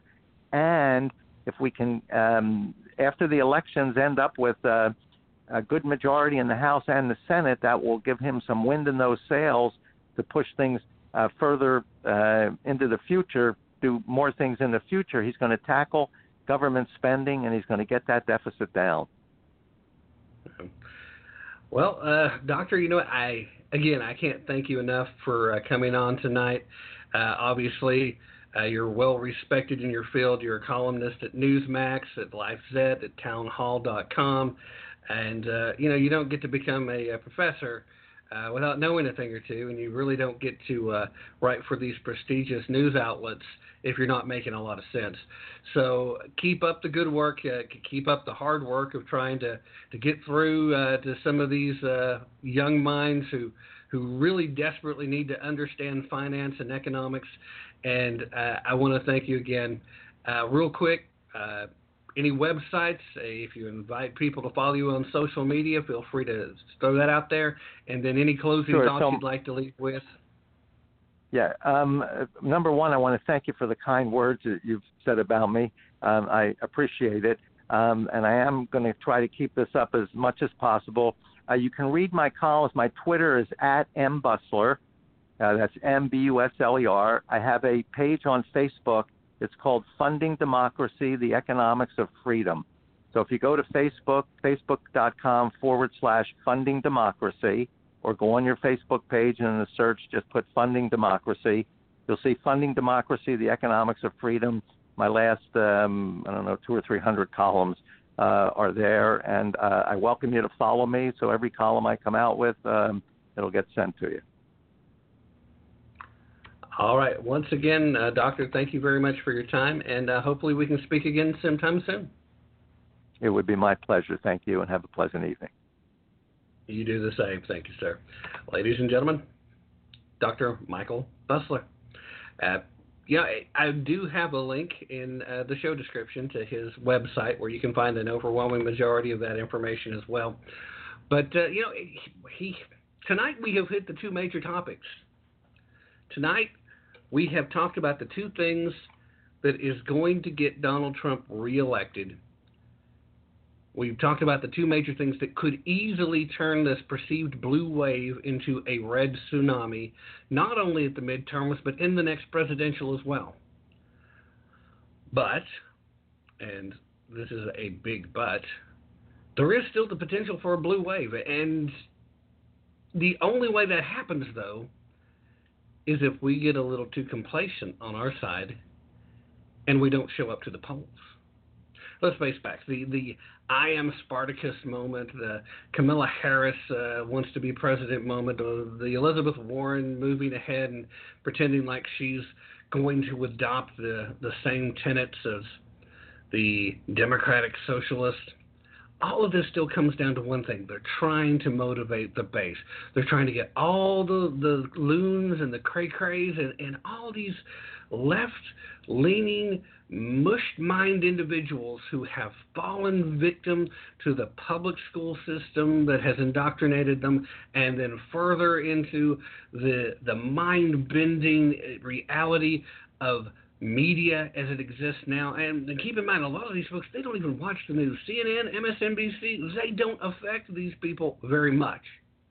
What does affect them is networks like bravo and e. And come on is is there anybody out there that remembers when Bravo first uh, debuted as a uh, cable network? You know, because yeah, I'm thinking back the Learning Channel, uh, uh, TLC, uh, the Learning Channel used to be about learning stuff. Now it's a bunch of reality TV crap. Bravo, same thing. Bravo actually had so little programming that it initially shared a channel setting with another network. They would rotate. And, Chief is saying exactly what I'm trying to get to in the chat room right now. The libs are motivated. They're fired up. That's what this crap about abortion and Kavanaugh is all about. That's what the Me Too movement is all about. It's been about motivating these people to get them. Uh, of course, it doesn't hurt when folks like George Soros are pay, paying you to go protest, which we've seen that. In fact, one of the best stories I saw last week I'll see if I can't find that and uh, see if I can't get to it before the end of the week. But there was literally some Black Lives Matter protesters that were protesting George Soros for failing to pay them. so that is just fantastic. and it is a true story. It, it is a. It's not one of those little uh, onion pieces that get people fired up. It, it's just awesome that that happened. But I promised you another story and I will get to the dirty trick story in just a moment. I'm just making the statement, and and Sean Hannity started doing this too. I heard about this the other day, and somebody sent me a clip uh, from YouTube and had me watch it. And Sean Hannity was like trying to preach to everybody, there is real danger. Well, you know what that is? That is Sean Hannity trying to tell you the same thing I'm trying to tell you right now. The same thing Chief just told you in the chat room. That we have to show up at the polls too. We can't let the fact that it's a midterm deter us. We can't let the fact that we're sick and tired of the media coverage. Always, blah, blah, blah. Donald Trump's evil. Blah, blah, blah. Donald Trump kicked a puppy. Blah, blah, blah. Donald Trump ate a baby. You like a Cool Ranch baby? Or you like the Frito Lay baby? It doesn't matter. Donald Trump will eat any baby he wants to. He can afford to. That's not really the issue. The point being is Donald Trump is not a Nazi. I am not a Nazi. Chief is not a Nazi. Annie Uvelis is not a Nazi. Kel Fritzy is not a Nazi. Don Smith is not a Nazi. Sarah Marie Brenner, who I just mentioned uh, a little while ago, loved her show. She was a conservatarian. I, there was so much I loved about Sarah Marie when she was in this biz. Part of me wishes she would come back, but part of me is also very happy that she's happy with what she's doing now. Ron Edwards is not a Nazi. That's the whole point. We are not Nazis. We know we're not Nazis, but the third wave and the fourth wave feminists, they don't know we're not Nazis. They've been told we are. They believe it. The young little members of Antifa and the new high school recruits, the Teen Vogue that I was talking about in the last broadcast. The Teen Vogue is out here trying to recruit to become the next level of Antifa. Fa fa fa. You know, Antifa, they say they're anti fascist. I think they're just anti First Amendment you know, F A First Amendment. It works. the point still stands. There's a lot of people that are very motivated right now to show up at the polls because they think they have to stop the kicker of puppy and eaters of babies. And the only way to stop Donald Trump right now is to send a bunch of Democrats to D.C. and to somehow stop Mr. Kavanaugh from becoming the Supreme Court justice. Chief says that uh, the radicals believe that they're going to pull this off. They feel the burn, spelled as in Bernie. Uh, and, you know, they felt the burn last election night, didn't they? Here's it, it still just comes down to this. No matter how they cut it, no matter how they slice it, no matter how they divide it up, as long as we have an electoral establishment, there may be some locations some strongholds of leftist um, propagandist ideology. And that's what it is because that's the only reason somebody would believe in Chicago. What is it, 87 years? 87 years there's been complete and total iron fist rule by the Democratic Party. They've literally done everything but flat out ban firearms. It's the most most strict gun control laws in the country. And you just not safe walking down the street most of the time after dark. And it's not that Chicago's a bad place. It's a beautiful city. I've been there several times, going on uh, trade shows. Some of the best restaurants in the world, not just in the country, but in the world. It's just, I love going. I love visiting. But there are parts of Chicago I don't want to set foot in. It's not safe and certainly don't want to go there after dark because it's not safe. We had a similar issue in New York back in the day. They said for years it had gotten so bad that they'd never cleaned it up. Rudy Giuliani cleaned it up. What he did in Manhattan was phenomenal. He did such a good job that it's still in fairly decent shape, despite the best efforts of several Democrats who've been elected in the meanwhile. They're trying to tear it down. But the point still comes down the only way the blue wave occurs is if we don't show up to vote because we do still outnumber them. And the numbers are getting stronger every day because of the walk away movement. These are the folks that are smart enough, the people that I've been talking about for a long time on this show. When I keep saying that a lot of these people are still just victims of this ideology and they don't know any better. Chief is still uh, getting a kick out of seeing the reactions of those folks who were feeling the burn on election night. So that was that's still one of the best videos going around. I occasionally fire it up, but my point is we have to show up. We outnumber them, and as long as the economy continues to grow, and we continue to speak truth about why border control and national security are important these are winning issues, and these are issues that will gal- galvanize the conservatives and the Christians in this nation, and they will get behind this man, and they will get behind other candidates who are like this man, who are willing to go get the job done, and that's what we need. So we we still are in danger of a blue wave if we just don't show up. That's it. That that's how it happens. They're going to show up this time. In the past, Democrats were always terrible about showing up for midterms, which is usually why Republicans were able to make gains during most uh, midterms. That's not happening this time. They're showing up. They're going to be bussed in. George Soros has probably already got an extra billion dollars in a special account growing quadruple interest compounded millisecondly so he can afford the extra cash he's going to spend on busing uh, everybody from uh, Julio's uh, dead grandmother from Mexico City to get uh, them on the voting rolls to who knows what they're going to do to try to pull this off. But all their best laid plans can simply be nullified if every one of us takes the time to go vote. A lot of people have given up on voting. A lot of people say it doesn't matter anyway. A lot of people have taken that attitude, and that's part of how we've ended up in this place. Go vote. Even if you don't believe it's going to do any good, go. Unless you have absolutely zero knowledge about issues or candidates. And in that case, you probably shouldn't, because then you're more likely to vote for the wrong people. But when you know who to vote for and you understand why, then go vote. Go vote.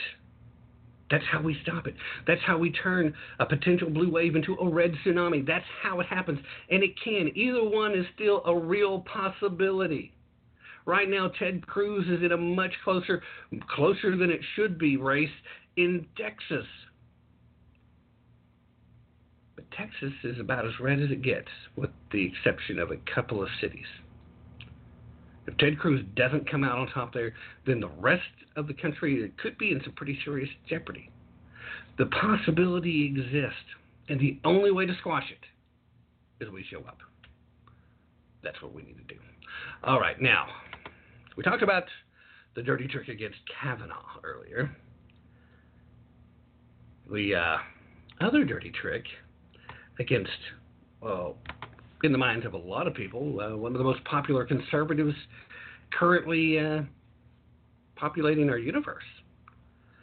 Seems the New York Times and Debs and even young Boss Hogg, aka David Hogg of Florida shooting fame, they all jumped on the we're going to take a cheap shot at Nikki Haley bandwagon uh, over a set of curtains, a set of curtains that purportedly cost $52,000. Now, that's quite a bit of money for a pair of curtains.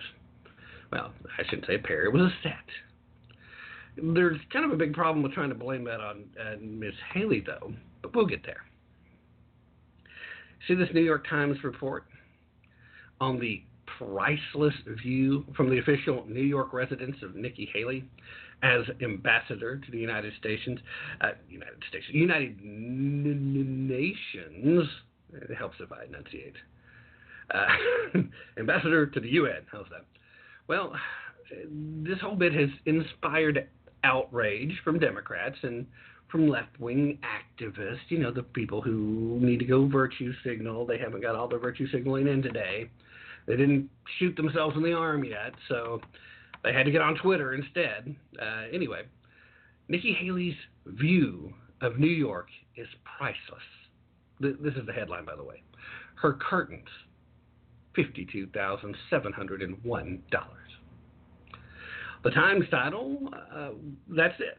Excuse me, sorry, guys. That's what the New York Times put as their headline for the story. But, uh, you know, that was enough for Democrats uh, like Representative Ted Lieu to call for an oversight hearing on State Department spending on Nikki Haley and her deputy. You know, because they think they're going after more Trump esque lavish lifestyles on the taxpayer dime, right?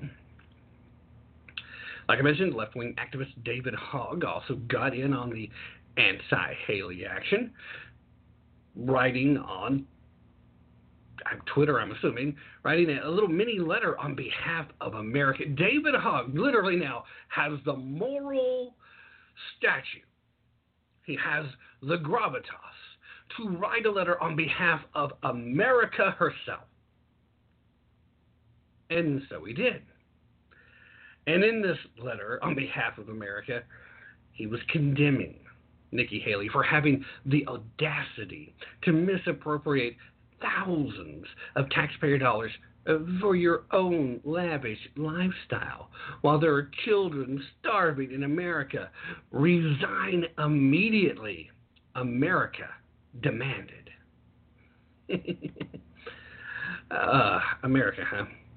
And then a little later he adds on David Hogg, September 14th, 2016. So that was technically the day that this show was recorded. Those of you listening to KYAH 540 AM, you're hearing it a little later than that. But for those of you listening live right here, that was today. But I, after David Hogg had to say, Haley's office actually told the Times why this really isn't on Nikki Haley. See, in the Times deceptively titled article, and they did include it in the article, uh, they basically said there's, there's a huge problem with the premise of your title here. She had absolutely nothing to do with the selection of these curtains. She didn't greenlight the purchase. She didn't ask that it be done and had some underling do it. She had nothing to do. She didn't have a say in it. You see, they were ordered back in 2016. Remember when Barack Hussein Allahu Akbar Obama was still president of the United States? These curtains were approved by Barack Obama's State Department. Now, they did, like I said, they included it in the article, but they uh, buried it in about the fourth uh, fourth paragraph, I think. Let's see here. Let me find it. A spokesman for Miss Haley said plans to buy the curtains were made in 2016 during the Obama administration. Miss Haley had no say in the purchase.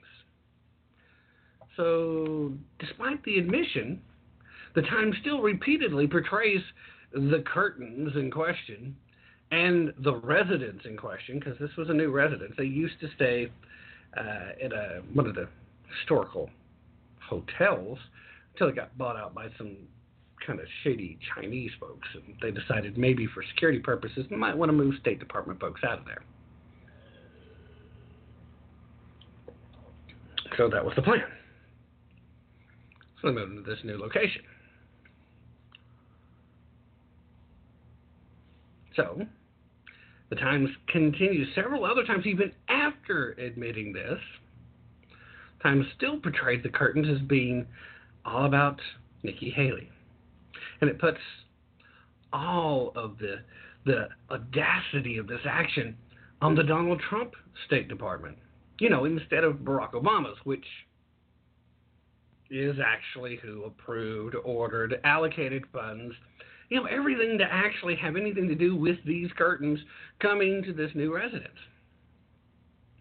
Now, a few excerpts from the, well, disingenuous, I'll call it for lack of a better term, a few excerpts from the disingenuous piece.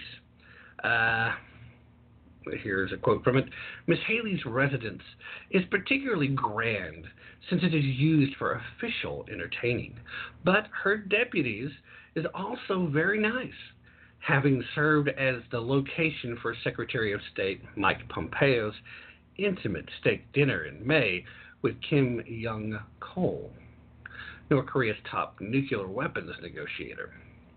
During the dinner, Mr.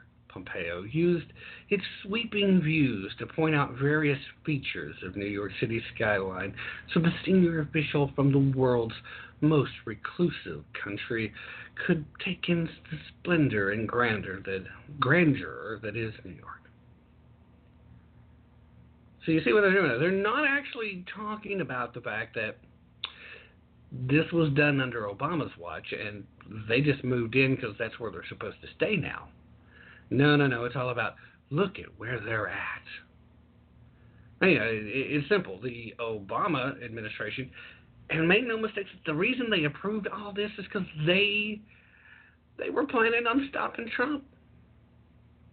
And they knew there was really probably no one else in the field that was going to be able to beat Hillary. They had rigged the system so it, they expected that this would be fellow travelers, members of the Democratic Party that were really either Democratic Socialists or members of the Muslim Brotherhood. That's what they expected. Because that's how they had stacked the deck. That's how the game was being played. That was the direction they were moving in. And they made all these grand gestures because it never crossed their mind the possibility that Donald J. Trump might actually win, and it might be Republicans taking up residence in these facilities. So they don't talk about that. Oh look at the the mean old Republicans who don't care about poor people and don't care about grandma and just wants to run granny off the cliff because she don't want her to have insurance and don't want her to have heat in the winter and don't want her to have food on the table. Oh, you mean old Republicans? But look how you're living on the taxpayer dime. That's that is what they're selling in this crap. Going back, another excerpt. Miss Haley's curtains are more expensive than the $31,000 dining room set purchased for the office of Ben Carson, the Secretary of the Department of Housing and Urban Development, uh, which, yeah, ugh. another one. Miss Haley's curtains are more expensive. No, that's the same one. Let me get to the next one.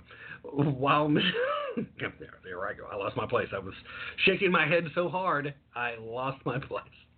Okay, so while Miss Haley's curtains were being ordered and installed, Rex Tillerson, the administration's first Secretary of State, had frozen hiring, pushed out many of the department's most senior diplomats, and proposed cutting the department's budget by 31%. Oh, oh, the humanity. Rex Tillerson stepped in and actually did what probably should have been done a long time ago. We don't need this much staff in the State Department. Let's cut the dead weight. Let's stop creating cushy little swamp jobs for swamp dwellers, and let's get back to doing the people's business. How about that? He takes step one, but in this awesome piece, they want to insinuate that while people were callously, heartlessly losing their jobs at the direction of the Trump administration and all the mean Russian colluding baddies that propagate it.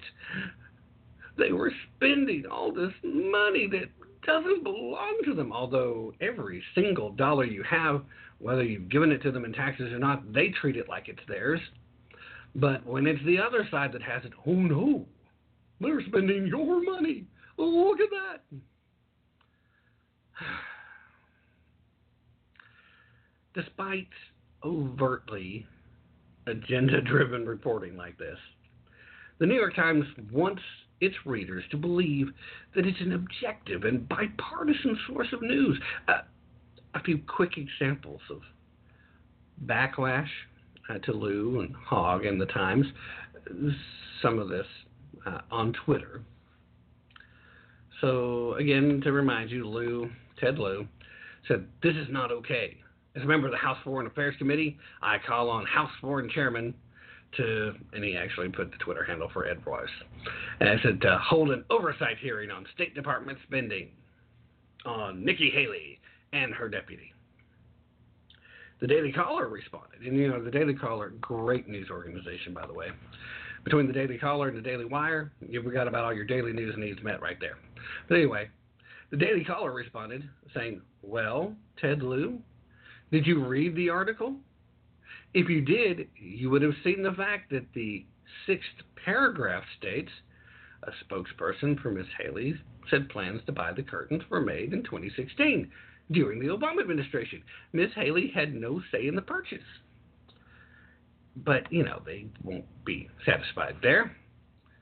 Uh, Giovanni Bostro.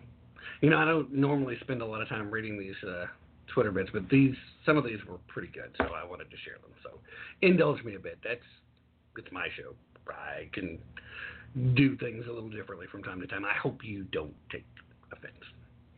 Anyway, Giovanni Bustro, uh, Bustro, Bustro, I'm, I don't know. Uh, Vani Media Mogul is uh, his Twitter handle, replying to David Hogg. This decision was made under the Obama administration for her to live there, dummy. I like it. He said, dummy. this wasn't even her decision. And I'm sorry, whenever I see dummy, I automatically think of Redd Foxx in Sanford and Son. It's like Lamont, you big dummy. I, I could see Barack Obama actually being talked to like that as a child. Obama, you big dummy. anyway, there's a few other good ones, but uh, after strong backlash over the deceptive article, the New York Times did issue a correction. Uh, there wasn't much of one. And they did respond to the deceptive reporting. But at the end of the day, this is just more dirty tricks. You know, I, I don't believe for a second, nor should you, that this wasn't a big part of uh, big part of a response to what Nikki Haley just announced the other day. Nikki Haley announced on behalf of the United States, in, as far as being the ambassador to the United Nations, that America was no longer going to spend foreign aid dollars on countries that are anti-American. Well, that sent the Democrats into a tizzy. That sent the New York Times into a tizzy. And around here, and I don't know why I'm doing my folksy voices all of a sudden, but I'm just kind of feeling it. Uh, around in these parts, you know, because I'm down here in Tennessee, I'm one of these the, the hillbilly folks, you know. And around in these parts, when somebody has a tizzy like that, it's usually them that's got the axe to grind. And they did. They they intentionally did this, and why? Because, like I said at the beginning, uh, when I was going to tell you the story, Nikki Haley, since she has gotten into the UN, she has quickly become one of the most popular Republicans on the planet. Because she's just a, a no nonsense, no nonsense, kicking butt, taking names, and moving on, kicking the agenda out person. I mean, what she did before as governor was one thing. What she does now as ambassador to the UN makes me wonder where was that Nikki Haley in her previous political career. Nikki Haley is quickly actually moving up on my chart of potential presidential candidates uh, after Donald Trump is no longer a viable candidate. I mean, I don't have anything against Mike Pence. I'd love to see Mike Pence spend some time, but I think Nikki Haley actually would make a great president if she keeps the same tact and same intensity that she has right now. If that changes, I'll change my mind. but right now, gotta love it. All right, uh, Chief has shared a link in the chat room real quick. So let's see what this is. He was making some great memes the other day. I'm hoping this is another really good one. Thinking it is. Oh, and I think it is exactly that. Here we go. Hillary Clinton in front of a graveyard. And the caption is Hillary Clinton speaks at a rally for Democratic voters. uh, this is me.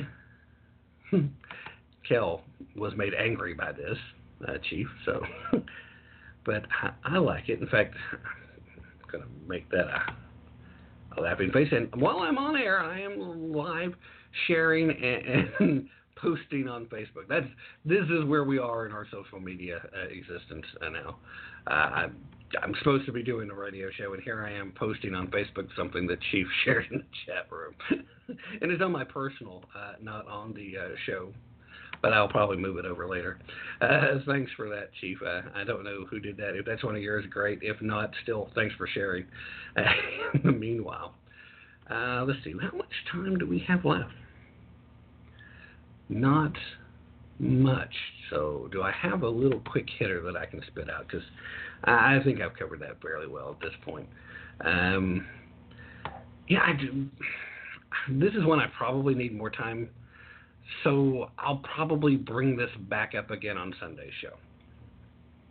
Uh, for those of you listening to KYAH 540 AM, this is not a show that you'll get to hear. But if you're so inclined, two hours after this broadcast is over, you can go over to blogtalkradio.com and look up my show page, and you'll be able to uh, listen in live and maybe even hop in the chat room and uh, be part of the conversation maybe even get engaged and uh, be part of that. And I'd love if you guys started uh, doing that during the live broadcast and then later on listening over the weekend and said, that was me. Yeah, that would be great because that's pretty cool. Uh, but uh, evidently, there's still a lot of stuff going on with the leftists and what they've been doing with Senator Collins because they're still trying to bribe Senator Collins into voting against Kavanaugh. Now, it started with bribing. Uh, that's, that was the first thing they did. They offered all kinds of things. And I think the Justice Department should be looking into that because it is a criminal offense.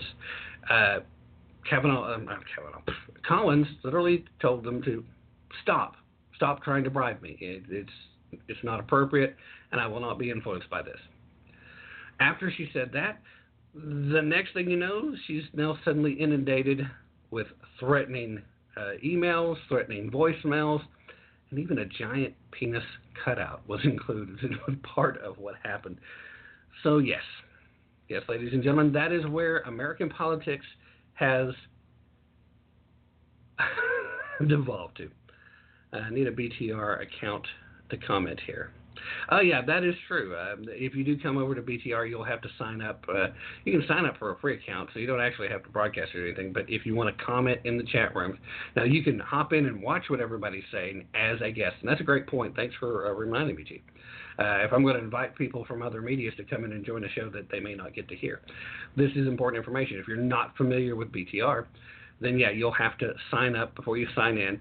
Uh, they have free accounts. Uh, in fact, you can even do your own free. Uh, what is it? Still 30 minutes for the free accounts, Chief. Uh, I know you are uh, pay closer attention to that than I do. I've been up at the two-hour bit for a while now, and I've forgotten. But uh, they have free accounts available, so you actually could do your own show for free uh, if you want to do those 30-minute shows, which is also kind of cool. You don't have to, but you'll need to do the account bit if you want to get in, create a handle, be part of the show, make comments. You meet a lot of great people here, and there's a lot of great shows here. So come on over. Let me tell you. Now, we've got what less than five minutes. So I guess I'm going to shut things down right there tonight. But before I do that, I definitely once again would like to, with my heartfelt gratitude, thank both Miss Maria Espinoza and Dr. Michael Busler not only for coming on the show and being great guests, but also for the work they do. Uh, two very different uh, types of work. Uh, Dr. Busler, dedicated to trying to educate America's youth and constantly writing columns, uh, trying to help get uh, the information, a better understanding of economics in the hands of folks that are reading uh, these great publications with the online presence. And what Maria Espinoza does with uh, the Remembrance Project just uh, is something that touches my heart in a way that uh, would get me emotional if I sat here and thought about it too long. So I'm not going to dwell too long. Both great guests, so thank you very much, guys. Uh, I do want to thank uh, Chief, uh, who is the host of Simple Facts of Life, great show you can find here on Sunday evenings, typically. I, I don't know that you're exclusively on Sunday evenings, Chief. I know that's just usually when you're on. If you have made that exclusive, let me know. I'll be happy to show that too. But uh, yeah, the chief also says that if you take the time to set up an account, you can follow shows and get notifications about upcoming broadcasts. Although for some reason with my show, that doesn't seem to always work. Uh, there's been several times I've set up shows weeks in advance, and people won't get their notification until like a day after the show was over. That's what's happening. Anyway, that enough cracking on BTR. They actually were good to me tonight. Of course, after Wednesday night owed me. I'm gonna have to leave it there. Uh, again, also, Chief, one more time, thanks for stepping in Wednesday night and trying to help fill some dead air when I was having those tech issues. I certainly appreciate it. Once again, thoughts and prayers to all those who are directly affected by the hurricane coming through the, the Carolinas right now. And for those of you who are visiting my lovely neck of the woods as a result of staying ahead of that storm, welcome. We're glad to have you here. Outside of that, the usual sign off is uh, is appropriate.